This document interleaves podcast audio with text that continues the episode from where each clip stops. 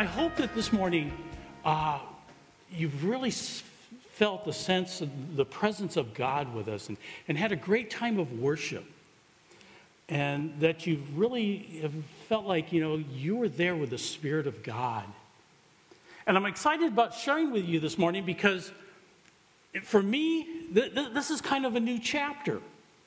Believe it or not, you know, people this old can have a, a couple of new chapters left. Because, well, you see, this is not my first time of preaching here at, at Living Spring. It is the first time after 20 years of being with the Church of the Nazarene. This is my first time of being able to preach as a member of the Southern California Conference of the Free Methodist Church and uh, being part of the pastoral staff at, at Living Spring here. So I'm, I'm kind of excited about it. It's something new and different. It's a change for me, somewhat.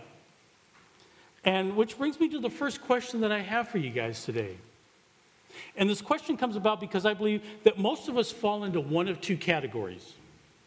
You either have those people that love change, that look forward to it, or, or, or find it exciting. If you're one of those people, raise your hand. Okay, there was a few that did it. Then there's the others that just say, you know, I'd rather have a root canal than have a change. they, they can't stand change. In fact, when they hear that there's going to be any type of change, they go into a sense of panic. Is there anybody here that, that's like that? I saw my wife did that. She, she raised her hand. And I got to admit, I was the other one on the first one. Because the, the truth is, Tina and I are the poster children for these two categories. Okay?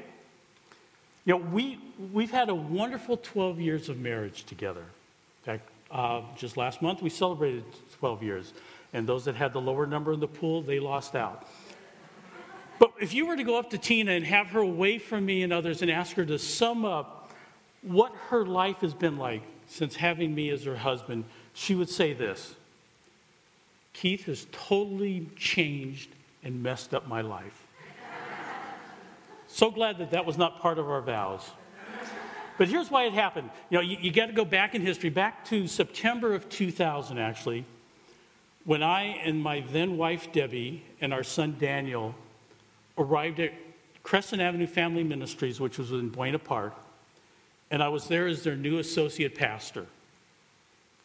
And one of the first persons that we met there was this lady named Tina Dickinson, who, who was in charge of their children's ministry, or had been. She was transitioning out, but for many years, and she'd been very busy, very active, and she'd been one of those behind the scenes type of people that you know every type of church needs to have. You know, we, we, have got them here, and it's just the type of people that you can always count on. They're always there, and you just love them. So prior coming to me coming to Crescent Avenue, during my adult childhood, excuse me, not adult childhood, my adult Christian life, I had attended, there was actually a Lakewood Free Methodist Church. And then I'd been at the Anaheim Free Methodist Church for a few months. Then back to Lakewood up to Downey Free Methodist. Then I made the switch to the Nazarene Church, and I'm over at the Long Beach First Church of Nazarene. Tina Dickinson, up to the year 2000, had attended Crescent Avenue Family Ministries since she was four years old. I won't tell you how many years that was, because I, I want to make it to 13 years of marriage.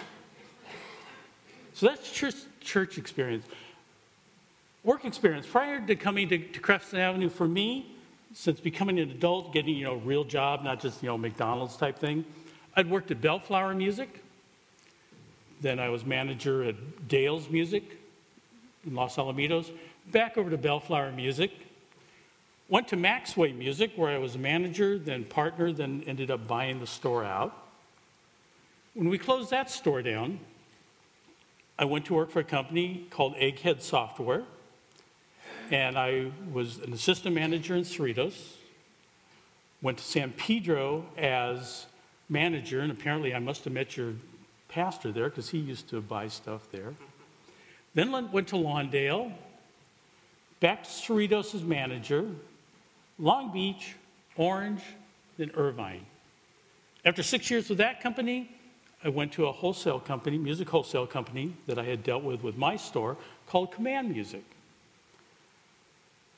Prior to 2000, because that's kind of like that, that, that point, Tina's post college, post getting out of you know the summer jobs was the city of Long Beach.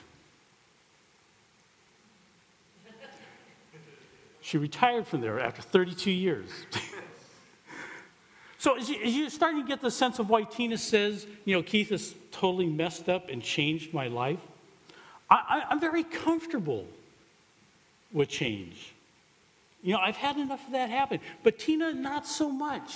Now, since we've just been married this, these past 12 years, wonderful years, she and I have been at Monterey Park Church of the Nazarene back to Crescent Avenue as, uh, interim pastor, then senior pastor. Huntington Beach Church in the Nazarene, and now here at Living Spring. You should be looking at Tina. She's just look, look, no.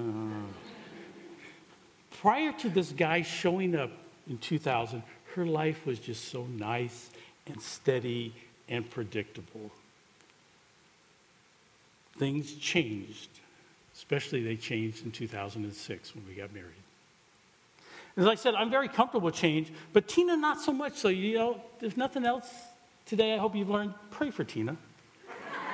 Pray for Tina. Well, as we mentioned, we're in this series that's called Worry versus Wisdom. And this series, as we've been going through it, we've been examining the things that, that cause people lots of worry, lots of unnecessary fear. And we've been learning that God does not want us to live lives full of fear. Amen. Thank you. You know, John has, you know, kiddingly said that, you know, part of what they teach angels is the first thing they do when they introduce you is say, fear not. So, you know, God doesn't want us to live a life full of fear. So the question is, how does God deal with all those fears that are around us? And the answer comes through the love that He has for us. We sang about that during that first song the love that God has for us. But you know, listen to what, what John, one of the um, apostles, and, and this guy, you know, he lived for three years with Jesus, day in and day out. You know, this is what he said in one of his letters. And so we know and rely on the love God has for us. God is love. There is no fear in love. But perfect love drives out fear because fear has to do with punishment. Because God loves us so much, we don't have to fear things. We don't have to worry about them.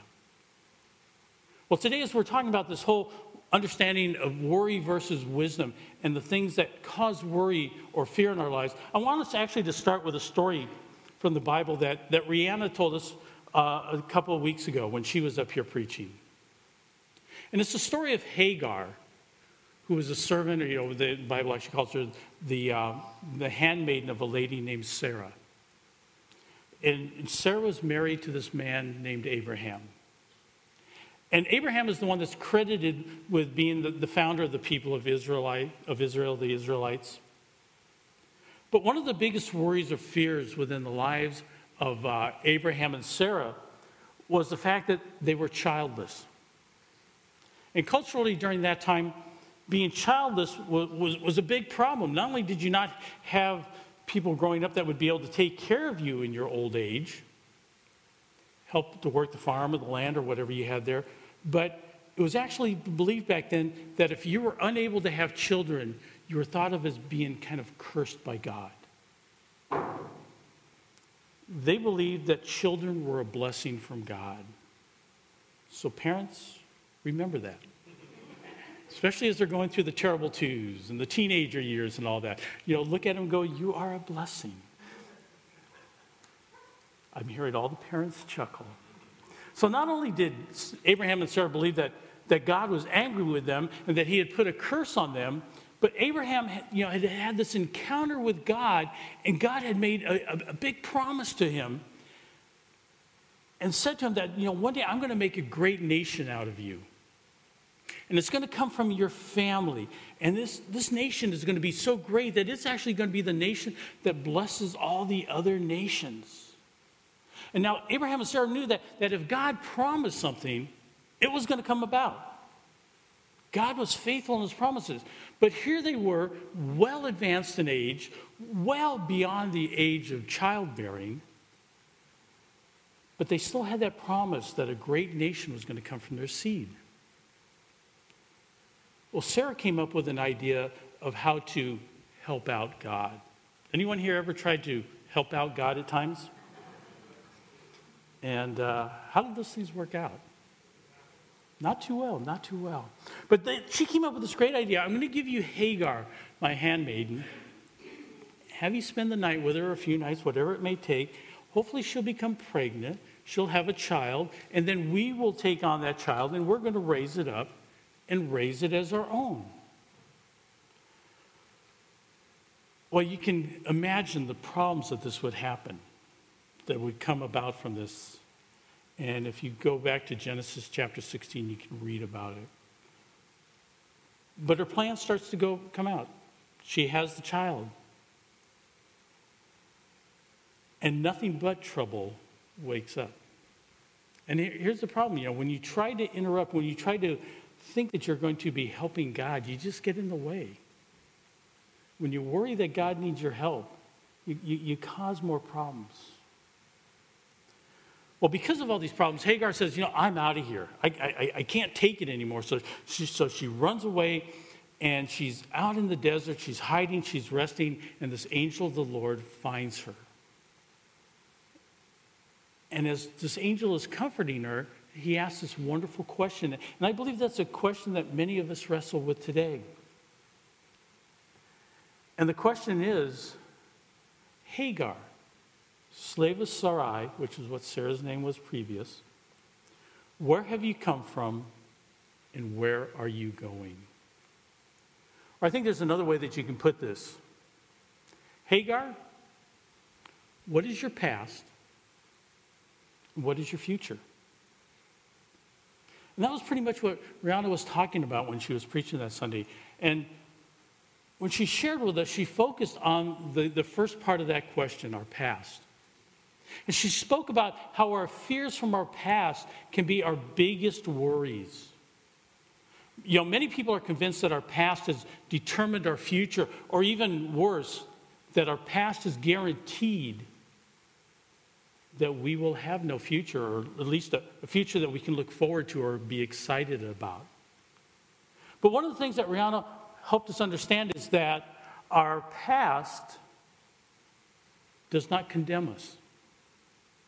Our, our past does not define who we really are. And I hope that's one of the things that you, that you learned today that, you know, if you've had a past that was not very positive, our past do not mean that, that our life game is over, that we have no hope for a, a better or an exciting future.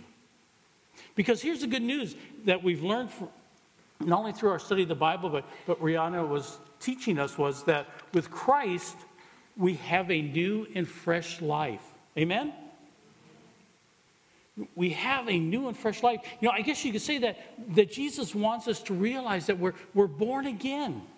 That's where that part of that phrase comes from. You get this whole new, fresh start. And I like the way the Apostle Paul puts it.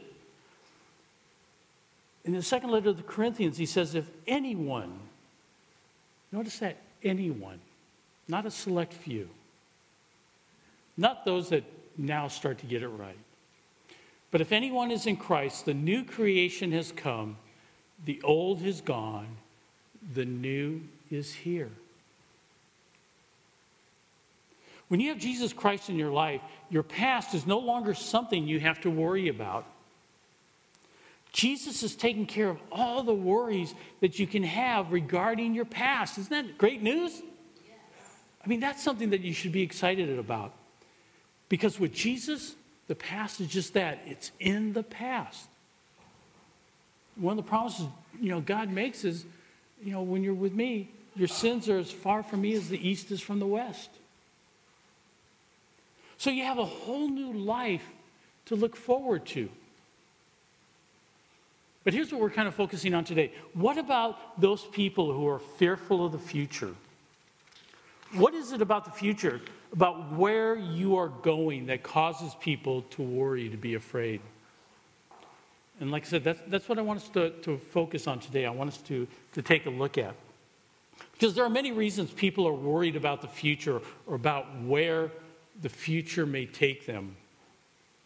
For some, it may be the fear of doing something different than they were comfortable with. You know, all the years that I was preaching, you have this little thing that advanced the slides that way. You didn't have to think about pushing that. Something different. You know, a very fearful statement for some people is, I've never done that before. Anyone here know somebody that says that? Okay, because I know none of us really wrestle with that, so it's got to be someone else that we know, right? Because we always like new things here, right? But you know, there's a sense of comfort in routines for some people. Because routines provide a sense of security. It's, it's, it's almost like a sense of safety. It, a routine becomes kind of like a safety blanket, you know, like little kids hold on to. Have you ever noticed that, when, especially when you have little children, when they become stressed out, they like to hold on to something that they're very comfortable to, that they know that they can trust on? Well, for others, it might be the fear or worry of the unknown. Anyone here afraid of that? You know, for some people, they would rather deal with what they know, even if that known is harmful or destructive. They would rather deal with that rather than something new and unknown. At least I know how to play the game with the known. At least I know how to do the workarounds. At least I know how to bluff, adjust, whatever it might be. And you know, that is why some people continue in un- unhealthy practices or stay in unhealthy relationships because at least it's known. And the greater fear for them is that unknown. Well, some people are worried about their future because what if I fail? What if I try something new? What if I go out and try something different that I've never done before? And I fail. Because, you know, the, the fear of failure causes this, this gigantic wall to kind of pop up in front of some people, and it prevents them from moving forward. The fear of failure can cause a type of paralysis within people. You know, people have asked me, you know, why am I willing to try new things and give something new a, a shot? And you know what my response has been? I've made a fool of myself enough time. What's one more? What's it going to hurt? I've already. But you know, this fear of failure can become such a restriction for some people that they don't want to try anything new. And there are many more reasons why people are worried about the future, but I believe that these fears, these worries, can be summed up in one word and I believe that word is trust. that word is trust. It's because of trust that has been damaged in the past, people are afraid to trust again in the future. This broken trust may have occurred with a friend, a coworker, a family member, an organization, a religion, you name it. You know, for two years, I led divorce support groups at our previous church. And the common story I heard from everyone that participated in our groups was the biggest pain I'm feeling is the broken trust from my spouse. I never want a relationship again because of this pain. We probably ran 20 groups through there, anywhere from five to a dozen people, and everyone said the same thing. Fortunately, for most, that pain was slowly able to heal. They were able to work through it, and you know that's one of the things that's great about some of these divorce support groups. They help you through those pains that can be frightening and, and restrictive for you. But, you know, honestly, there was a few that would rather stay with the pain than, than trust in the future.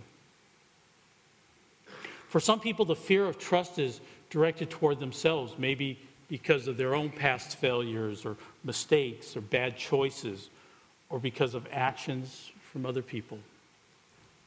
That sense of not trusting will cause you to fear what's ahead of you. So, how do we overcome this worry? You go to the Word of God. And the, the following wisdom that we gain, because you know it's worry versus wisdom. So the, the following wisdom that we gain comes from the Word of God. It's in the Old Testament, you know, it's in the book of Proverbs, which is this book of wise sayings and teachings. And it's within there that we read, trust in the Lord with all your heart. And here's the key part and lean not on your own understanding. In all your ways, submit to him, and he will make your path straight. Because here's the truth whether it was intentional or not, there will be times when a person will let you down. They'll disappoint you, maybe even break their trust. Because that is what sin causes in our world. That is what the serpent did with Eve. And here's even a more frightful truth that person you might not be able to trust might be you. Because again, you may have been the one that let yourself down, may have been the one that disappointed you.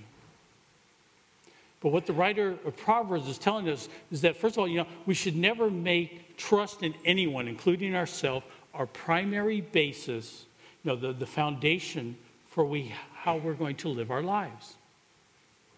Lean not on your own understanding. But the, what the writer tells us is to trust in the Lord. Trust in the Lord. Why is he so trustworthy? Because he is the only one who is proven to be fully trustworthy. Amen? Because listen to this great promise from the Bible that the Lord made to Joshua. And it was just before he was going to take over the nation of Israel and lead them into their promised land. And you know, and I believe this promise comes to us still today. You know, the Lord says to Joshua, No one will be able to stand against you all the days of your life. I was with Moses, so I will be with you. I will never leave you nor forsake you. Can you say that with me? I will never leave you nor forsake you. You know, that promise is what gave me the courage and the peace to face the many changes that I faced during my time with Jesus.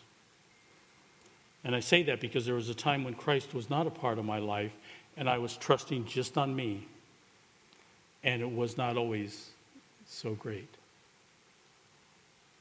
But whenever I remembered that promise, I will never leave you nor forsake you, I got through things that I didn't think that I could handle, including the death of my wife, Debbie.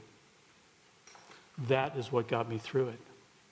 It's what allowed me to trust God when I sensed that He was telling me to close down that business that I had worked so hard for, that I thought that that was what was going to be the drive of my life.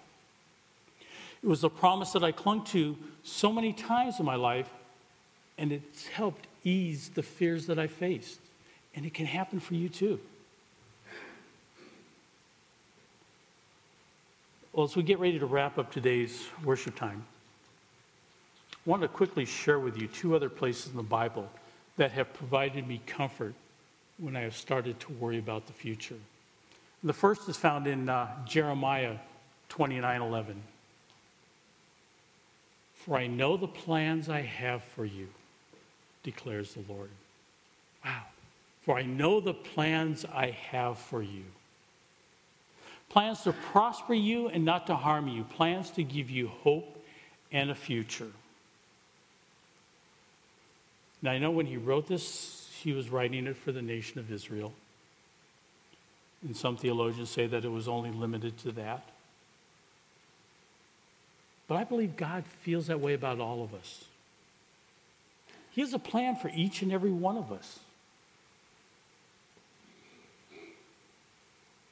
And for me, that gives me great comfort to know that I'm just not trying to exist within my life, that I'm just trying to, to get by, trying to uh, make it through things. But actually, it gives me more than comfort because as it promises, it says, I have hope.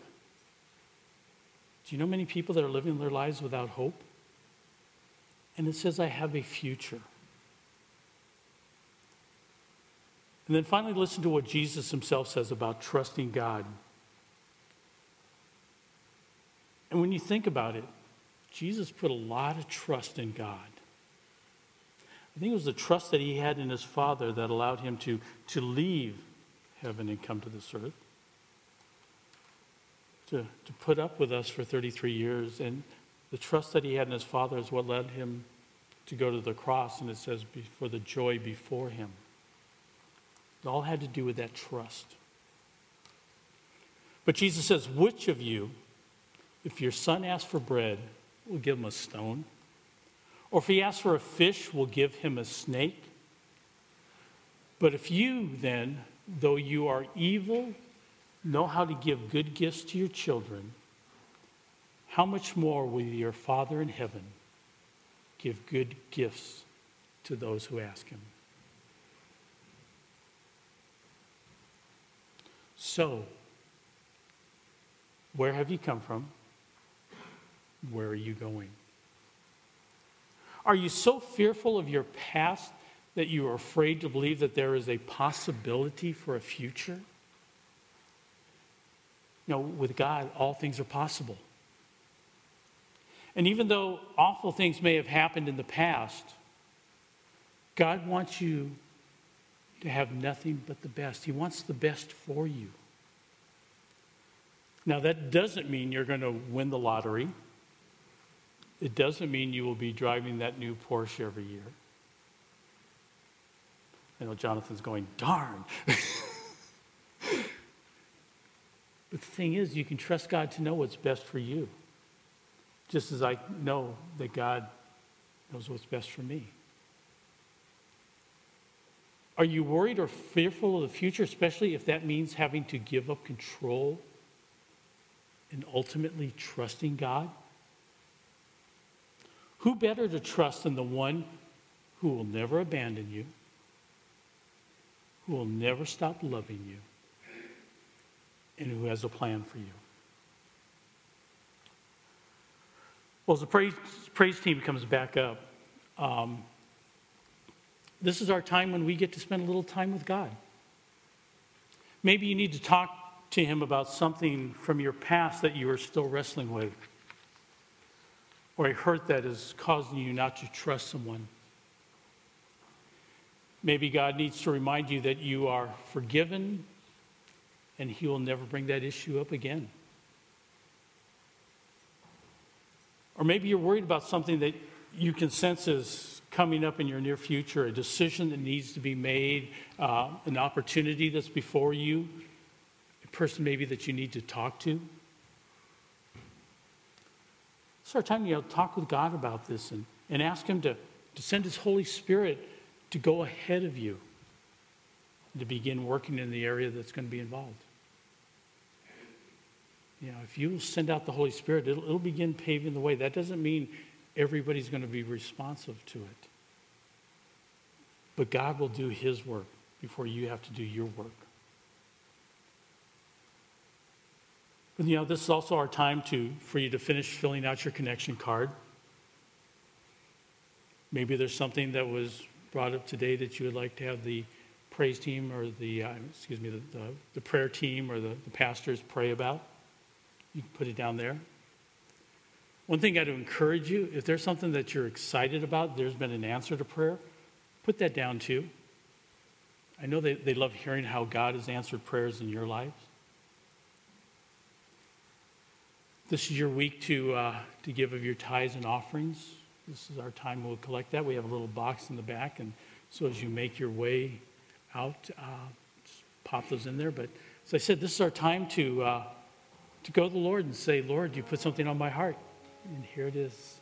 Heavenly Father, thank you so much for sharing with us this morning and for speaking with us. And so, Father, as we continue this time of within worship and with just listening to you, Father, we ask for your anointing upon it. It's in your name that we trust. Amen.